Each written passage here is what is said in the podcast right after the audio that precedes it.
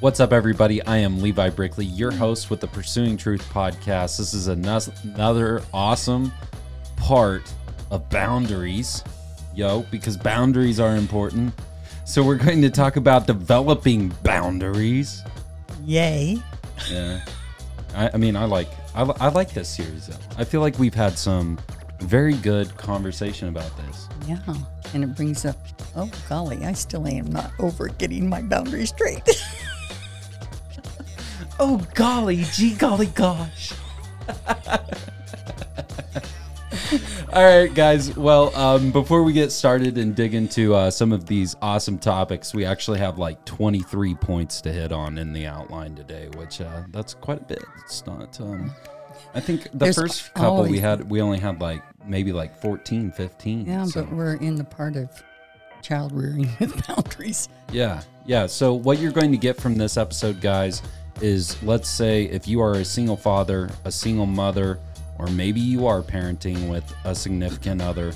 Doesn't seem to be that popular these days. Um, a lot of kids are growing up without a parent in the home and uh, only having a single parent home. And it's really too bad. Uh, but this is going to be applicable to your parenting. And of course, I got the mastermind of, of parenting here, my mother, Kim Maddern. And uh, we're gonna have a we're gonna have a stinking fantastic time. Make sure that you guys follow us on Spotify, leave an Apple Podcast review, and if you enjoy the video quality and enjoy the conversation Mom and I are having, please subscribe on YouTube, as those things, all of them, are vital to the growth of the podcast. And at the bottom of the description are links to all of the social media accounts. There's also a link to Apple Podcast, so you can leave the Apple Podcast review. We'll see a lot of growth from that, and I do appreciate those of you who have left reviews. It's it's huge. It's huge. You need to show me where that's at. I might leave a review for you. Yes, my mom. Yes. All right, so like we kind of discussed in our little um, exhausted intro there, um, the book in chapter four starts talking about parenting styles and, and how important they are to develop quality parenting styles that will inhibit boundaries later on in adulthood. There's a married couple, Jim and Alice, and Jim is a hardworking, normal American father living his American dream, has done very good in the movie industry and has moved up to operations manager, and over time, he's developed into um, a mindset where he's able to say no to his family, but not say no to his um, employer. Right. And I think a, a lot of parents really struggle with this. You know, where do you find that balance? Because really that's what boundaries is about, right. is, is finding balance within your life of, of being able to say that yes, being able to say that no. And I, I think, you know, there's this gradual transition into establishing those boundaries. And this is an important takeaway from Jim and Alice's situation, is because he's not at home, he's not there to assist Alice in establishing right. the boundaries in the kids' lives. He's essentially just like any absent father in a home, even though he's providing financially. Right. And even as a single mom at home, I had that problem too, because Um, again, from childhood, my feel good came from what I produced. Mm-hmm. And so, you know, you know as well as I do, my house had to always be cleaned. Things had to be done a certain way. I was a little O C D. And that was all stemming from, that's where I got my good feels from. So mm-hmm. I didn't know how to say no to, hey, let's take a day off and not clean house on a Saturday morning. Yeah, but you also had to provide structure too. Right. And so like you providing that structure taught the children discipline. And I think, okay. you know, that, that, that's, um, that's a key aspect to quality parenting is, is giving that structure and discipline, which we're going to get, dig into right. later. But that, that, the problem is, is when there isn't that balance, right? right? And we're not keeping the home clean. We're we're not teaching the kids to fold the laundry, or the mom in the married relationship is the only one doing it. Right. And it's like, well, where's that love and, and, and help in the relationship from the father or the husband. And so this gradual transition is is important to recognize, because it really starts at, at a baby, you know, baby. Yeah, very young age, very young age. What were like some of the things that you had to do um, at the very beginning, you know, say when I was born, because we're twins. I got a twin sister. Yeah. Yeah. And the, and the older siblings played a very vital part, because um, during that time I worked night shift. And so mm-hmm. I worked all night, come in. In the morning, get all you kids up. Well, not you babies, but got the older kids up, got them ready, got them off to school. And I only got to sleep when you guys slept or when your dad was awake enough to take care of you. Um, our home had to have structure in order to function. Mm. And um, and fortunately, um, that's one thing I probably did pick up from my parents, is that they were very worth ethic um, people. And so I knew that in order, not that it was just a job, but I also knew that transposed over to the home life, as far as I knew we had to be on some kind of a schedule. Everybody had to have a job or it wasn't going to work. Yeah. And so I started very early teaching you kids chores and, mm-hmm. you know, and finding too, you know, it's kind of like one of those things. I know this sounds silly. Um, the struggle for me was finding each one of you kids' personality and traits mm. and what you were good at. Mm. Like, for instance, when I ran the daycare, you and Lauren were two when I started the daycare. Rusty was very good with kids. Very yeah. good with kids. Yeah, I remember that. Um, so he would help with the daycare kids. I mean, he would take care of diapers. He would take care of, of um, the work part of that. And here's Caleb, who Caleb was the clown of the family. And he was great to entertain them. Like, he would take them out, you know, in the afternoon before nap time.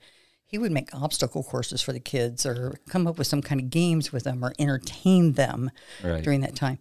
And so, but I seen those in the personalities mm-hmm. of everybody. And so Daisha didn't do much interacting with kids. Um, she was more upstairs helping me in the kitchen or helping do housework or you know, stuff like that. So it was seeing those things in each one of you and trying to build on those strengths that you had mm-hmm. in helping me be able to run the household. And I think, you know, that's a blessing in disguise, the dynamic of having multiple kids yes, that can all assist you along the way. And so you are able to kind of give them particular tasks that give them the meaning in, in that aspect of life at that time. Right. How did you develop, say, a relationship with God, with, with the children? With the first four until um, my first husband and I got divorced, we were in church every week. Um, but we were one of those typical families that we went to church Sunday morning, Sunday night, Wednesday night. Yeah. Kids were in the programs, but there really wasn't a whole lot of meet in the home. Mm-hmm. I mean, we didn't do Bible reading with you kids. We didn't pray with you kids. And and I even carried that in with you guys. Um, yeah. I think the difference was is that when I was a younger mom, I didn't have a relationship with Jesus. I had him as my savior. I knew God existed. I knew that Jesus died for me, but I didn't have that relationship with him. Mm-hmm. And I think as you kids started growing older, we went, I had a relationship with Jesus. And right. so having that relationship with Jesus was easier for me to be more open to you kids with my faith and Taking stuff. Taking the time to set aside to make sure that um, we, you, you spend understood. time with Jesus and that we understood. Yeah. The importance of this is because, like we've established in episode three about God has boundaries. Yes. And so because God has boundaries, you can pull representations all throughout the Bible of mm-hmm. different boundaries that were established. Right. Um, take Job, for instance, when God said essentially to Satan, you can do anything you want to him. You just can't kill him. So he loses his family, he loses his livestock, he loses his wealth, he loses all of his friends, he's a lonely man, he loses his health, and then develops leprosy, and then he's cast away from society, and he has no development into, right. so so so you, you see that boundary that God set with Satan, but knowing that ultimately that boundary has a purpose at the end of the day to provide protection. And and protection is what's so important. And yeah. so um, Psalms one thirty-nine, twenty-three through twenty-four says, "Search me, God, and know my heart. Test me and know my anxious thoughts. See if there is any offensive ways in me, and lead me in the way of the everlasting." Mm-hmm. And and I, of course, the word that's going to stick out to me is is anxious. Mm-hmm. I, I, I'm I'm I'm anxious. Yes. I, and we live in a culture where so many people are living this anxious life. Am I going to be a good enough mother? Am I going to be a good enough father, wife, husband, am I son, doing this daughter? Right? Am, am I, I doing, doing this right? And so because God, like I said, with Job, established that boundary with him and Satan and Job and this dynamic, God's also establishing boundaries in our purpose and our meaning. And so our reliance on him and his leadership and his guidance in our life is providing us the protection that can potentially result in bitterness, resentment, and and maybe that anxious and depressed life. Yeah. Um, I know I was a really a, probably more of an anxious person during the first four, um, simply because I hadn't even matured yet. I didn't know all that I knew later. So when I had you kids, I still had anxiety. I had anxiety with um, financially providing for us. I had anxiety sometimes of finding time for me, mm-hmm. um, to have alone time to just reflect and rest my brain. Um, so there was anxiety. But the, the sweet thing about the relationship, having a relationship with Jesus.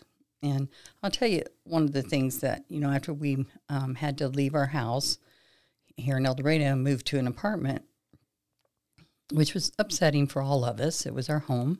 And um, but my health wasn't where it needed to be in order to keep working the hours that I was working. And um, I remember waking up at night having, um,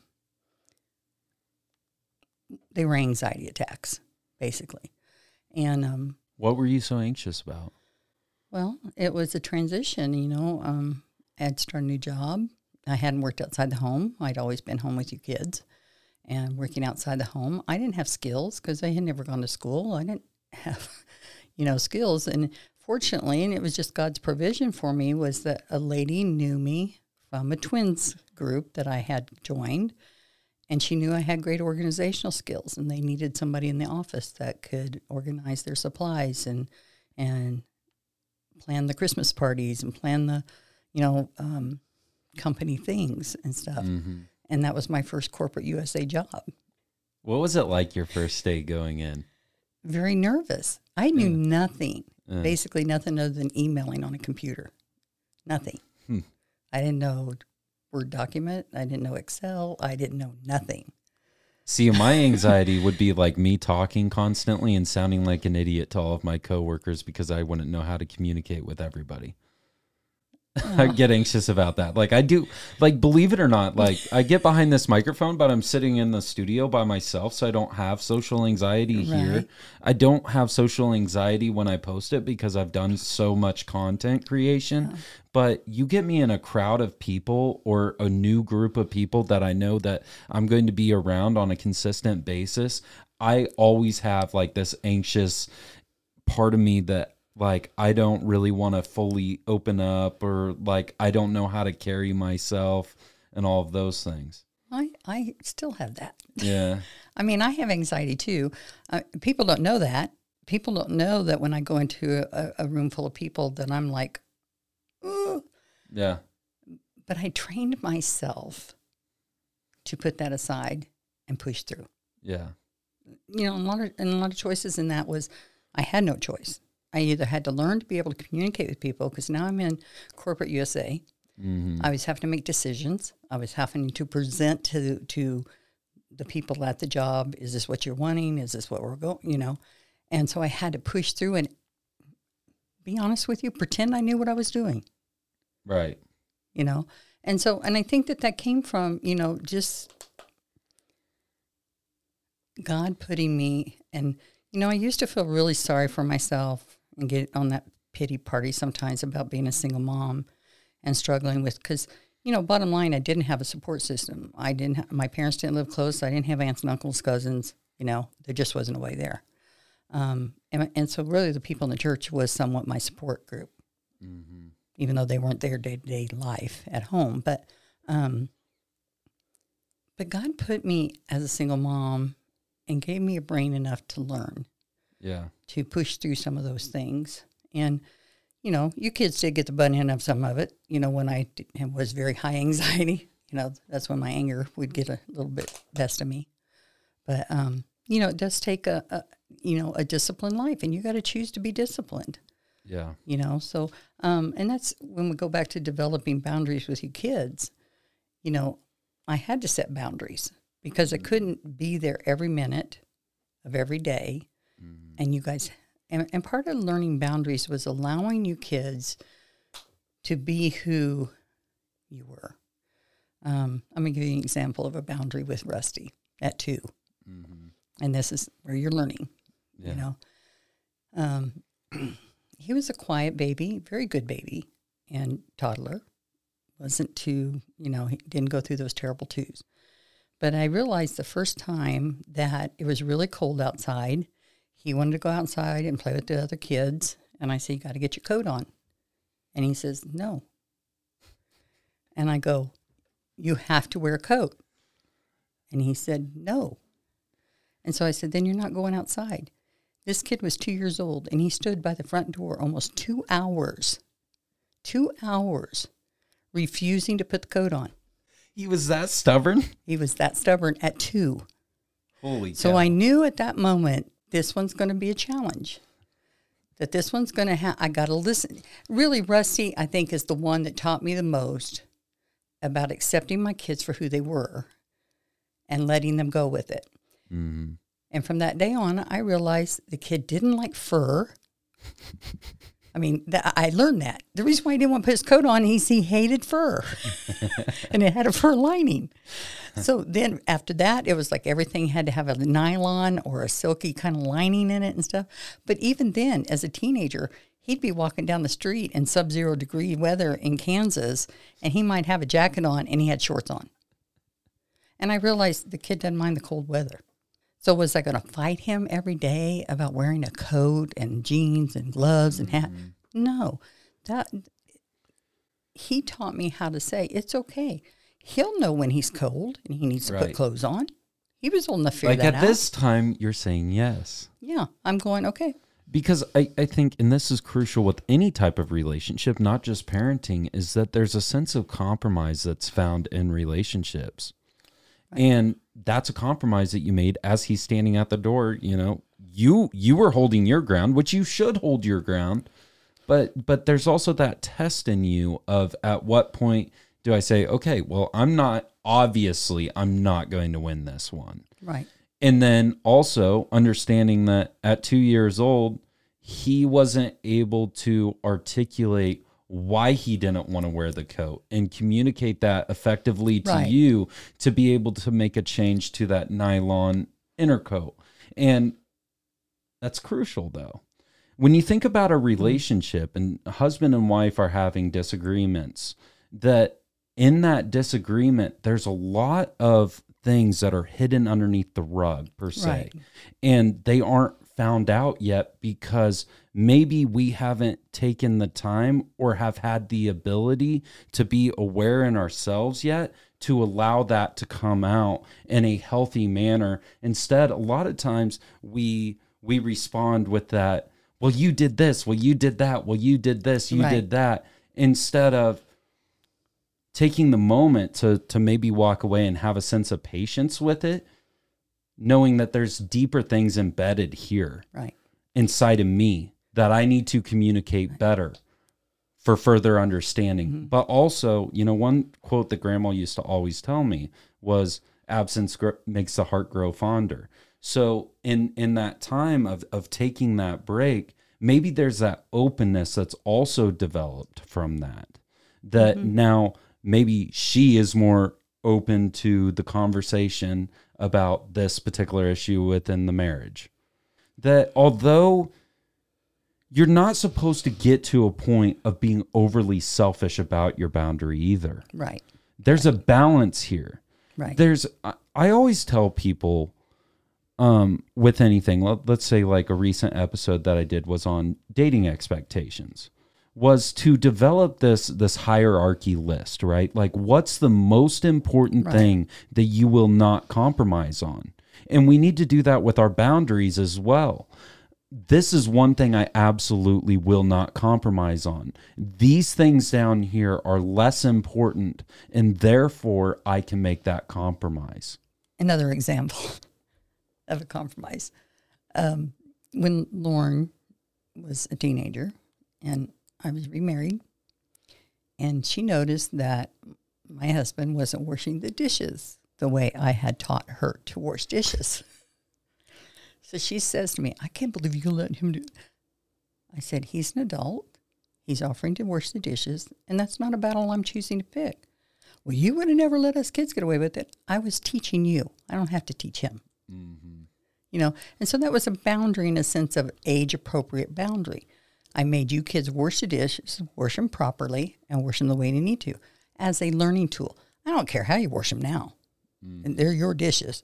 Right. You know, but telling her, that's not a battle I choose to pick because he's not crossing a boundary for me. Right. I may not like that he doesn't do the dishes the way I do the dishes, but hey, he's doing the dishes.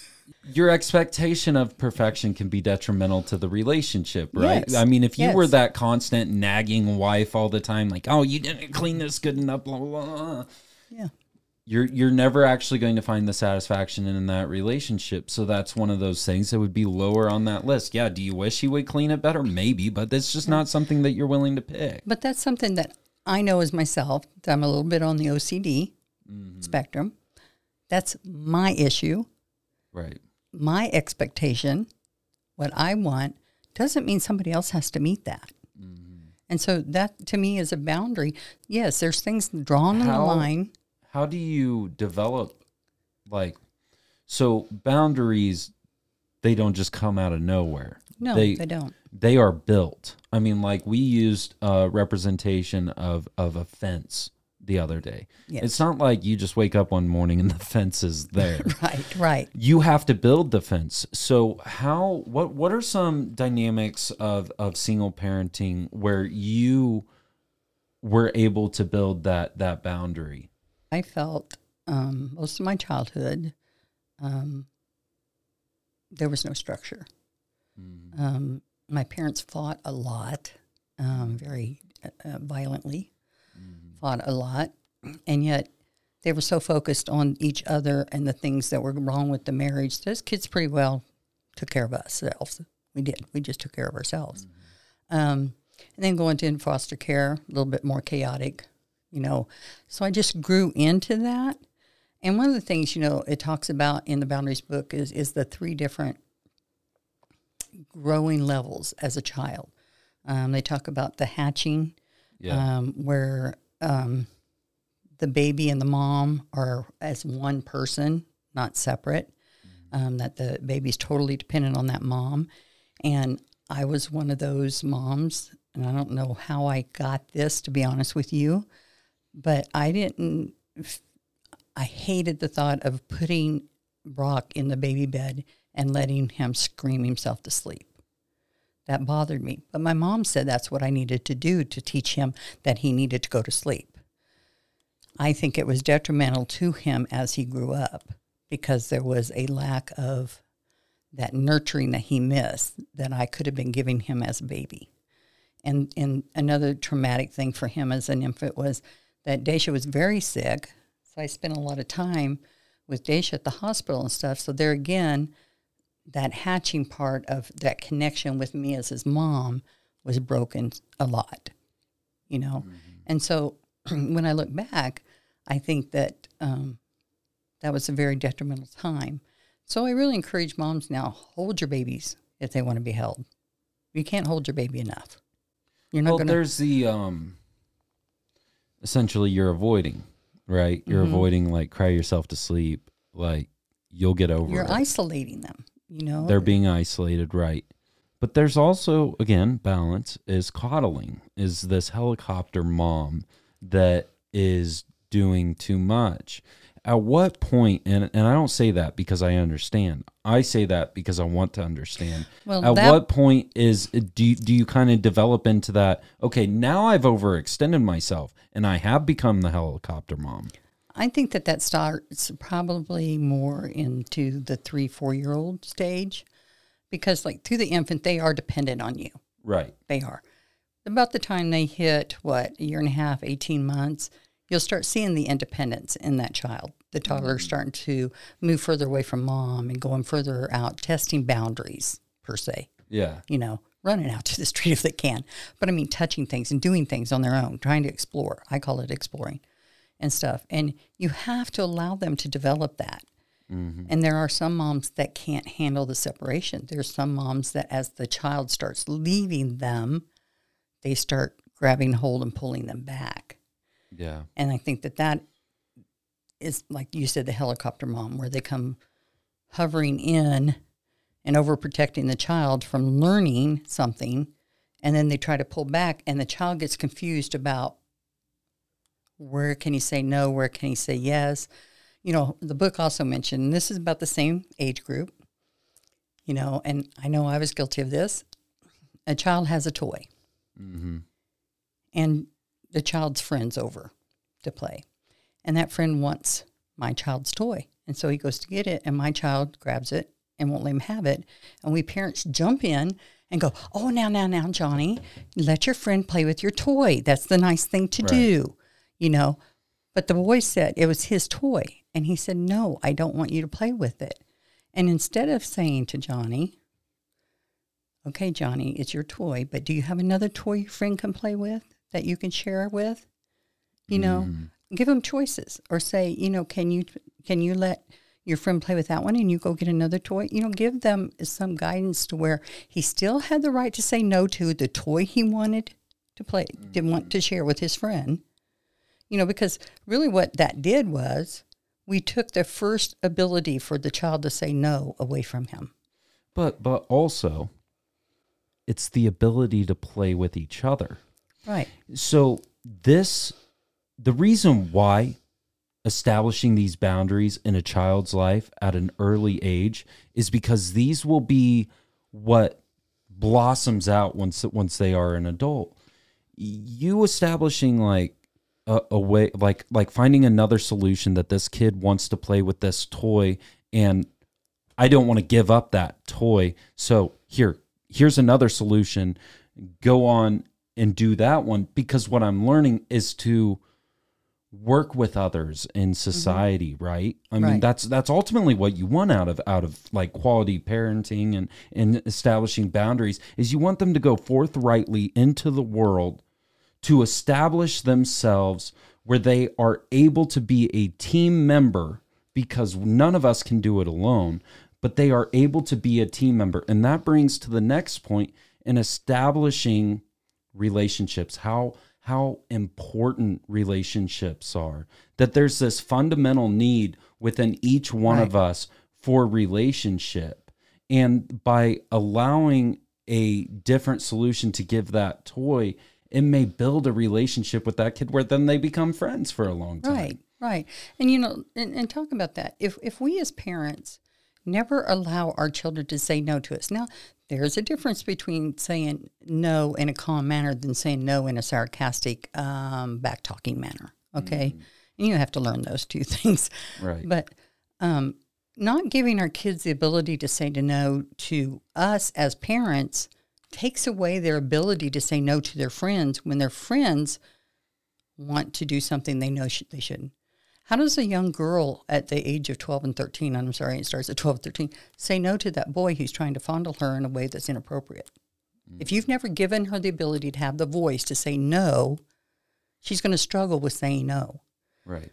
How do you tell that boy when he gets his first offer of drugs to say no if you've never given that child the ability to say no to you? Well, and that's a sense of confidence. Yeah. A, a sense of confidence of, of self-worth, essentially. Like, I'm valuing my ability to say no out of my protection so that I don't have a traumatic emotional experience.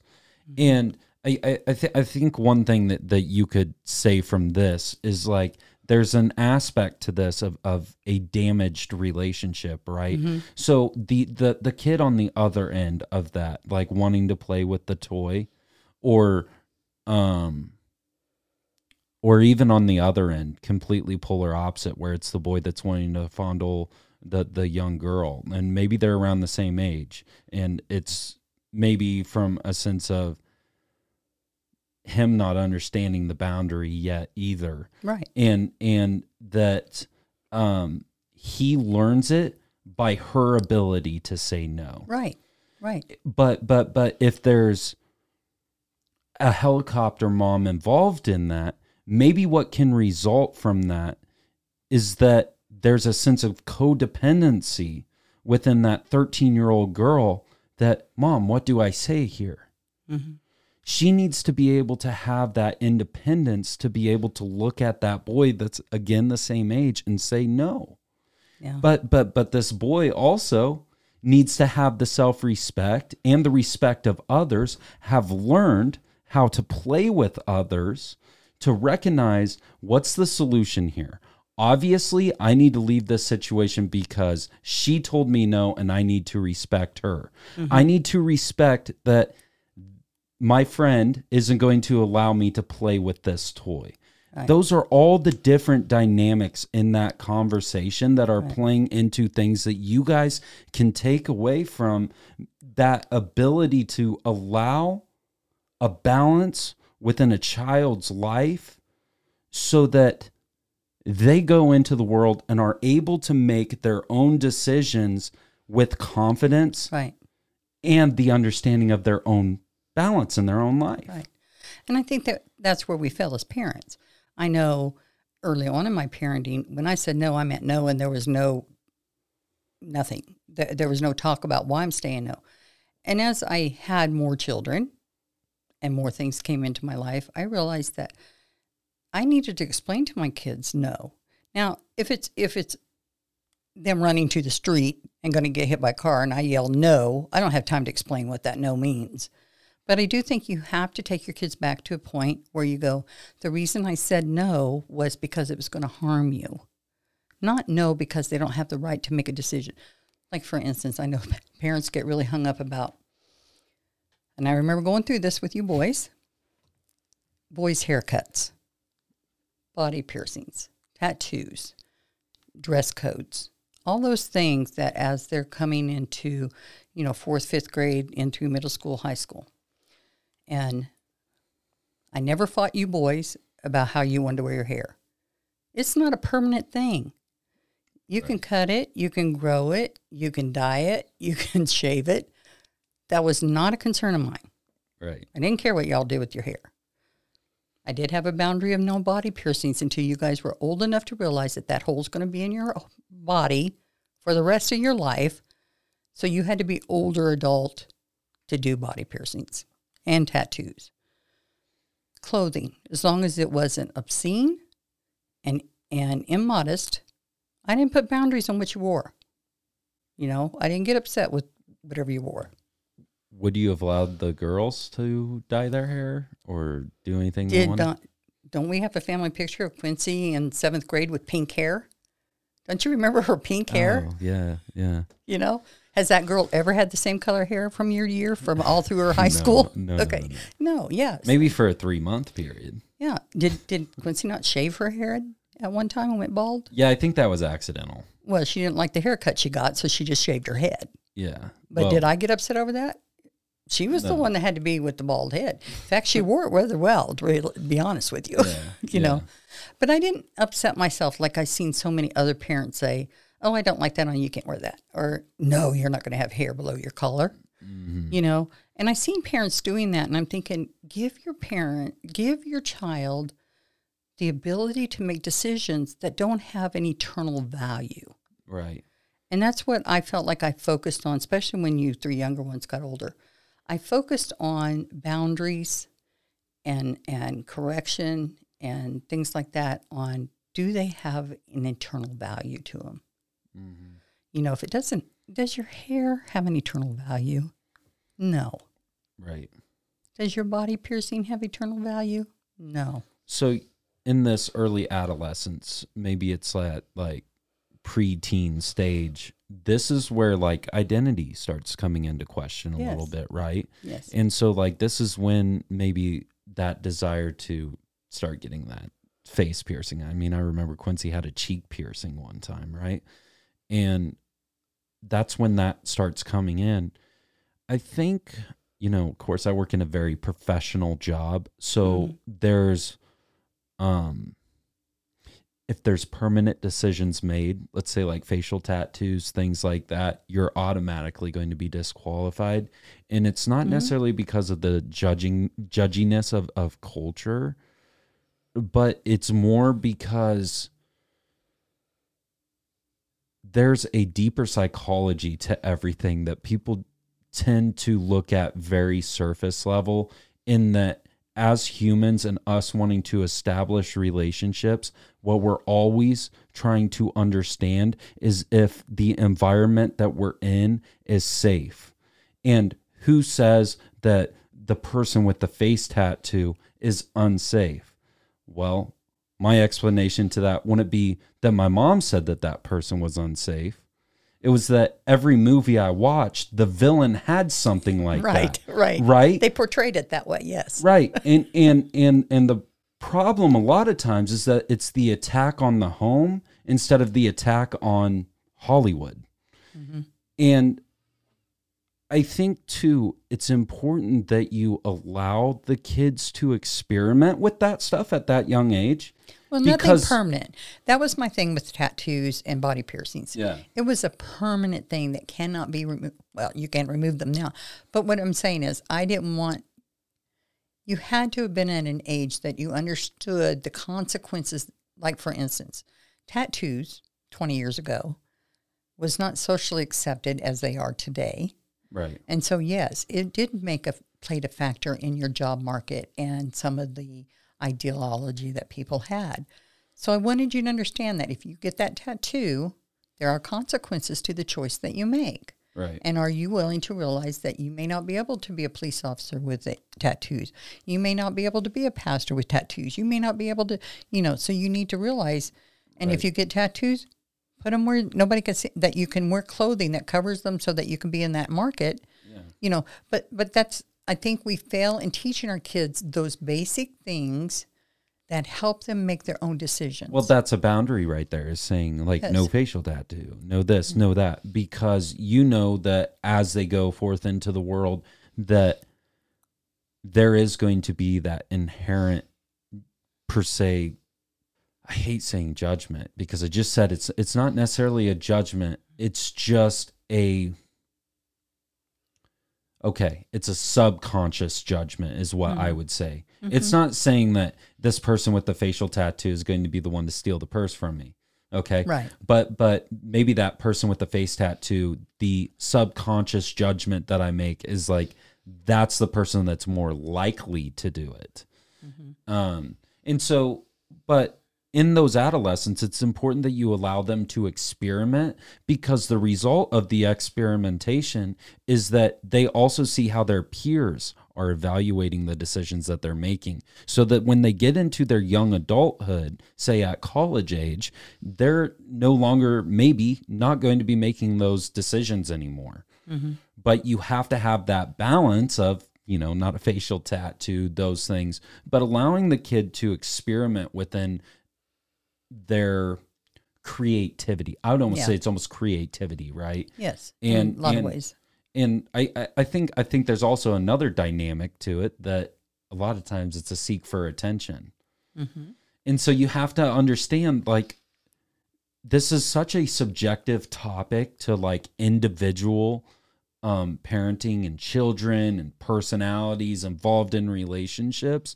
But I think that these are some things that a listener could take away from and kind of think about it on a deeper sense to evaluate their situation, to know how to move forward, to maybe open up that door a little bit at that nine, ten year old stage where It's like he wants to get a mohawk haircut. Okay, we're going to let him get a mohawk haircut because I know, you know, six weeks from now we can just go back to the flat top or whatever. Right. Um, so allowing that to kind of um, be fluid in your situation, just a very, very, very, very subjective. And there's many things that you can take away from it, but it shows too the dynamics of each situation is very dependent on your ability to be aware of yourself and your surroundings to establish right. those boundaries in a healthy manner with the relationships that you have. But I still think, you know, again, in developing boundaries starts at a very young age. And you have to give kids freedom to exercise those boundaries. Yeah. I mean, we can't teach our children how to stand up to peer pressure, um, stand up to, you know, society's things that maybe we don't um, necessarily think that are healthy for us or that are pleasing to God. How do we teach our children even to stand up for their right to believe in in God and what God has ordained for us to be? You know, um, if we haven't taught them early on the ability to be able to express themselves and, yeah. and to say, you know, this is my line in the sand. I'm not going to cross it. You know, and I think it's really hard because especially in adolescence, if you stand up to your friend and go, I'm not going to go there, and that friend starts making fun of you, and then you have that, that feeling of not being accepted, not being a part of. And so you've got to really encourage your kids to say it's okay. It's okay not to be a part of the pack. You can be an individual and be who you are. Mm. And um, but you got to give your kids the ability to do that. I think, too, we miss the boat in explaining emotions to our children and helping them explain. Mm-hmm. You know, like it, also it talks about in the book, you know, the anger is a good emotion because that mm-hmm. tells us something's not right. Right. You know, now that could be a self-indulgent thing. Like for me, it was a very um, anger came out of hurt and, and um, what's the other one? Selfishness? No, anger emotions usually are governed by two emotions. It's either hurt or fear. Okay, yeah. Okay, and if we don't teach our children to be able to talk, like when they get angry, mm-hmm. the three-year-old that throws a tantrum on the floor, you can't do anything about the tantrum during the process of the tantrum. And I was one that would just let you throw a tantrum. I would just step over you and walk away. I wasn't one of those parents that would pick you up and try to talk you out of that tantrum. Let him throw it. If he wants to look like a dummy in the mall throwing a tantrum, let him look like the dummy. You know, I, it, it didn't bother me that you threw a tantrum. And like I said, you threw them. You were the only one of my kids that actually threw tantrums. And I would just say, take it to your room. I don't care if you throw a tantrum, but take it to your room. You know, but I always wanted to talk about it when you came back out and to talk about the emotions that you were feeling that made you go into that tantrum. And sometimes I had to own up to the fact that it was something that I didn't allow or I said or and apologize and, and say, I'm sorry. I didn't right. understand that that was upsetting you. You're validating the emotions. Right. And so, you know, I learned that as time went on. I learned that through me learning about my own issues with anger and was But I think that we have, a, we as parents, even in our age of twenties and thirties and having kids, we want us to look good to, to other people. Everybody around us, yes. We like, want to look like, like the best parent. Like talking about, you know, driving up to church and my beat up van and seven kids unloading out that minivan. And by golly, all of us look good. Yeah. You know, hair Hair's combed over. You know, yeah, yeah, and, hair, yeah. and all that. And we're going to church because I wanted people to look and go, she's got it together. Yeah. We cared more about what other people think about ourselves mm-hmm. and about our children than we care about what our child feels and thinks. Yeah. You know, and growing them up like that only creates more and more society problems. Yeah. You know, get over caring about what other people think. Look real, people. Look real. Yeah. I mean, carry yourself real too, though. Yes, yes. Like, when you're speaking to somebody, look at them in the eye, like, because you know there's that essential need of relationship. Yes. I want to develop this relationship with this person, or even test to see if my surroundings are safe with this person. I yes. want to evaluate that. So I want to look at them in the eyes, and I want to evaluate everything going on in this conversation right. so that I know if I can trust this person. Mm-hmm. And and we raise kids with the inability to know what to do. Do you think people saw the facade? Well, sure. The people that were struggling with it themselves. Yeah. You know, and really all it takes is, you know, I can remember the first time somebody said something to me about being a single mom and all the kids dressed and stuff. And I says, well, I'm going to admit to you, it's war zone before we get here. I mean, that was the gut honest truth. It's a war zone before we get here. We look good when we get here, but it was it, it was a battle and a war before we got here. Right. You know, we come in looking good, but there was a war yeah. at home, and that that wasn't right. And so, as your kids grow grew older, I allowed you more and more freedom to dress like you wanted to dress, wear your hair the way you wanted to wear your hair. The only thing I asked is that you were clean. Yeah. Did you shower? Did you brush your teeth? Then I didn't really care if your clothes didn't exactly match. I didn't like it. My O C D part of me says, that doesn't really go together, but oh well.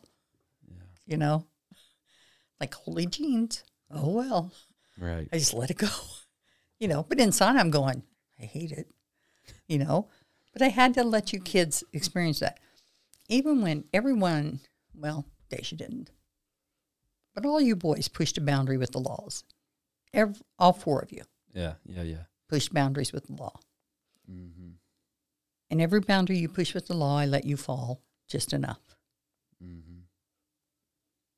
Brock more than the rest, but because he pushed it and pushed it and pushed it until he... Well, he continued to go back, and that was his choice. And yes. I I, th- I think that um, brings to probably the final topic is is we always have to talk about it, but it's personal responsibility. Yes. Him owning that, you owning your position as a mother to validate the child emotionally, you owning that you don't have it all together and you can put on this facade to all of these people. Every decision that we make is going to either establish that boundary in our children's lives, our lives, or it's going to be detrimental and it's going to be a trauma yeah. that's going to be resulting from us not evaluating what's the proper decision. And I, I validated this in Brock um, probably by the time he's in his mid-teens, and I knew that there was a lot of trauma in his life through childhood. Um, I realized that um, as a first mom with him, I was harsher on him, and I didn't... Um, allow him, I think, you know, because Daisha was sick, Rusty was sick with asthma a lot, Brock kind of got a little left behind, mm-hmm. and, and I acknowledged that. And then as he grew older, you know, the divorce was very detrimental to him um, and stuff. And so, you know, by the time he was sixteen, I was recognizing those things. The damage had already been done, you know, and all I could do was help him start taking responsibility even for his action, even if what he's coming from is not a good thing, you know. So, and it, and it took years for him to get to that place, you know, but I, I did what I could as a parent, trying to get the help he could. But bottom line is he had to take personal responsibility. At one point he took personal responsibility, and, you know, we all, I don't know anybody that doesn't come out of childhood with some kind of stuff, you know, they're just because, you know, parents are parenting with what they know. And if they didn't have good parenting, they would parent not good, you know, and you hope that they, they develop and they learn as they go too. But like you said, you get to a certain age of accountability, as we call it. If you don't start taking personal responsibility for your own life, it's going to be a train wreck. Mm-hmm. Bottom line, it's going to be a train wreck. No matter how your childhood looked, no matter how hard things may be, if you don't take personal responsibility, your life is going to be a train wreck. Quit packing your baggage. literally open up the suitcase and throw it all out on the floor, right, and look at every piece of clothing, every piece of baggage that you have, and look at it in the deepest stinking parts to understand the meaning and the reason, the whys, the hows, and then you can move on. Yeah. Yeah. And I still, to this day at sixty-six, have these kind of issues with boundaries. And I'll just be honest with this. Yeah. I still have the want to please people, mm-hmm, um, that sometimes I allow um, my time to be consumed, or I allow myself to say yes when I really should be saying no in a situation, um, being passive in some things. And there's a lot of times that I just find myself in a quiet spot and I'm praying to the Lord to give me um, courage to say no, because I want to still please people. That I, yeah. It's innate for me that I want to please people. I want people to be happy. Yeah. And so sometimes I give up what would be good for me personally in order for them to feel okay with whatever. Well, and take it beyond just pleasing other people, but pleasing God. Yes. You know, God established a boundary for us to wait till marriage for sex. Right. And as a man, I still struggle. Yeah. Every day, every woman I talk to, I'm like, would I have sex with her? And that shouldn't be my first thought. That shouldn't be my first thought. But I'm still tempted. I'm still struggling. And I wish more Christians would admit to that to, to other people, especially people that don't know who Jesus is. Just be gut honest and say, you know, yeah, by the grace of God, I could, I can refrain. But it's only through the grace of God that I can stay steadfast in my conviction. And let them know you still struggle every day with that. If God is with us, who can be against us? Yeah. Let out all of the stuff that you experience. Like, mm-hmm, those, it's okay to be tempted. Jesus was tempted. Yeah. Throw yourself off this mountain and I'll give you the world. He already yeah. had the world. Right. But all of us, even today, you know, I still have temptation. At sixty-six, there's still temptation in my life. You know, as we get older, I even, I'll admit to this, even, there's temptations that I know I probably really ought not do that. But I know I'm already going to do it. Yeah, yeah. Like, you know you're going to make the bad decision. Yeah. And then it, make, it, it reminds me of um, Romans chapter six. What shall we say then? Shall we go on saying so that grace may abound? By no means. I always think about that when I'm like, yeah, I know I'm about to do it, because I'm thinking I'm about to go on sinning so that grace may abound. Yeah. It doesn't mean to continue sinning, but there are battles within each one of us. Yeah, we all have them. There's not one person out there that doesn't have a battle. You know, and I think if we as a Christian society would be a little bit more opened to show the world that we struggle with that stuff and that God's grace and mercy is the only thing saving us, how many more people would we reach? How would the relationships be impacted if we were one hundred percent real and we gave all of it to God? Right. That's the biggest hurt in the church. Is that when somebody walks into a church and they look around the pews and they're obviously all tatted up and they got dangling piercings from their nose to their ear, and ninety-eight percent of the people in those pews are not looking at that person the way Jesus does. No, we don't. We're like, yeah. Oh. Yeah. But if that person knew that relationship. You know, and this, I'm going to say this. When I look at Brock, let's look at Brock. He's got some tattoos on his body, and the consequences of some of those tattoos is he became ashamed of them after he got to know Jesus.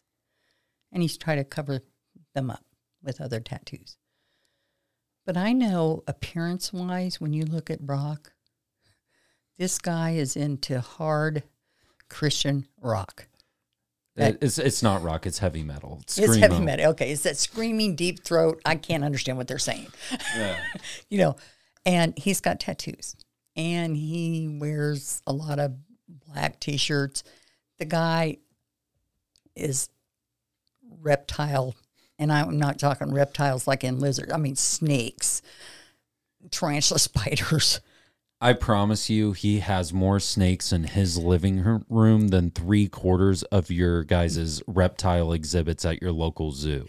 Yes. But anybody to see him outwardly mm-hmm. would immediately go, oh, he's a no good. Mm-hmm. He's a no good. And yet I know that I know that he loves Jesus. Yeah. And he exudes that. And he's the first one to tell you he's a screw up. Mm-hmm. You know, that he makes mistakes and he doesn't get it all right. But he loves Jesus, and he tries every day to continue pleasing God. I think that it, it really just goes to show um, in your situation. Of course, I'm an, I'm a, I'm part of that, but how God had His hand in everything. He did. Know? He did. Just and you know, and I and I think that that's where my, my gratefulness to God comes from, because I didn't do it right. Right. I didn't do it right. All I knew is that God was important. My relationship with Jesus was important. And I had to try the best I could to show my kids that. And um, and I didn't do it right. And you prayed for us? I prayed for you. I still and prayed you for had, you. And you had trust that God would establish the boundaries in our lives. Yes. All righty, guys. I think that's all we got. Okay. I think that was really good. Thanks. Yeah. Gets a little I, emotional sometimes. I know. Yeah, you know? I get I get emotional too. Yeah. I mean, I, I've teared up a few times on the podcast, but I really hope that like the listeners understand like this whole platform is predicated on realness, rawness, and the articulation of understanding why we struggle as human beings. And maybe we can find some solutions to the problems individually that then plays out into culture, that yeah. impacts other people so that they understand the relationship that Jesus desires to have with us and how that plays out into the world. Right. One more thing I'll say this, and you know, I do um, Bible studies occasionally for women. And I had a small group of women, and I was just sharing part of my testimony and some things that I had gone through and how God showed up.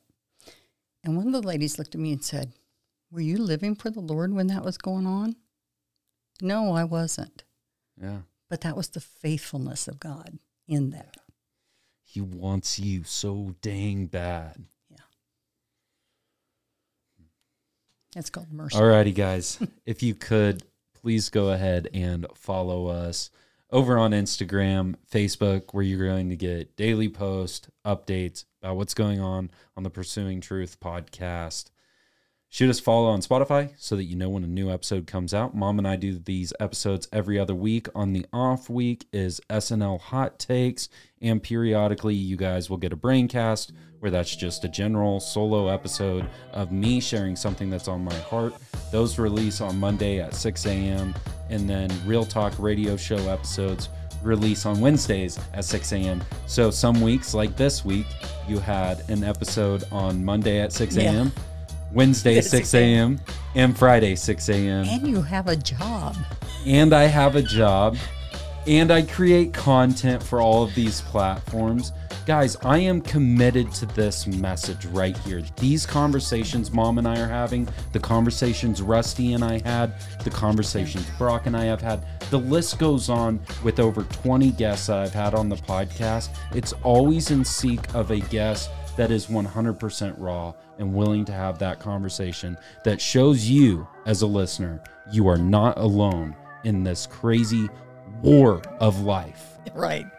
Right. That's what relationship's about. Can't do it alone. Yep. Can't do it alone. Leave an Apple Podcast review. Please share this episode if you enjoyed the conversation Mom and I had today about boundaries. That will help it grow. And I really think this was probably the best one so far. And I think it will continue yeah. to get better as we go yeah. on. And I think that we also stayed on topic very well talking about children. Pretty much. All righty. Well, you guys have a great rest of your week, and God bless.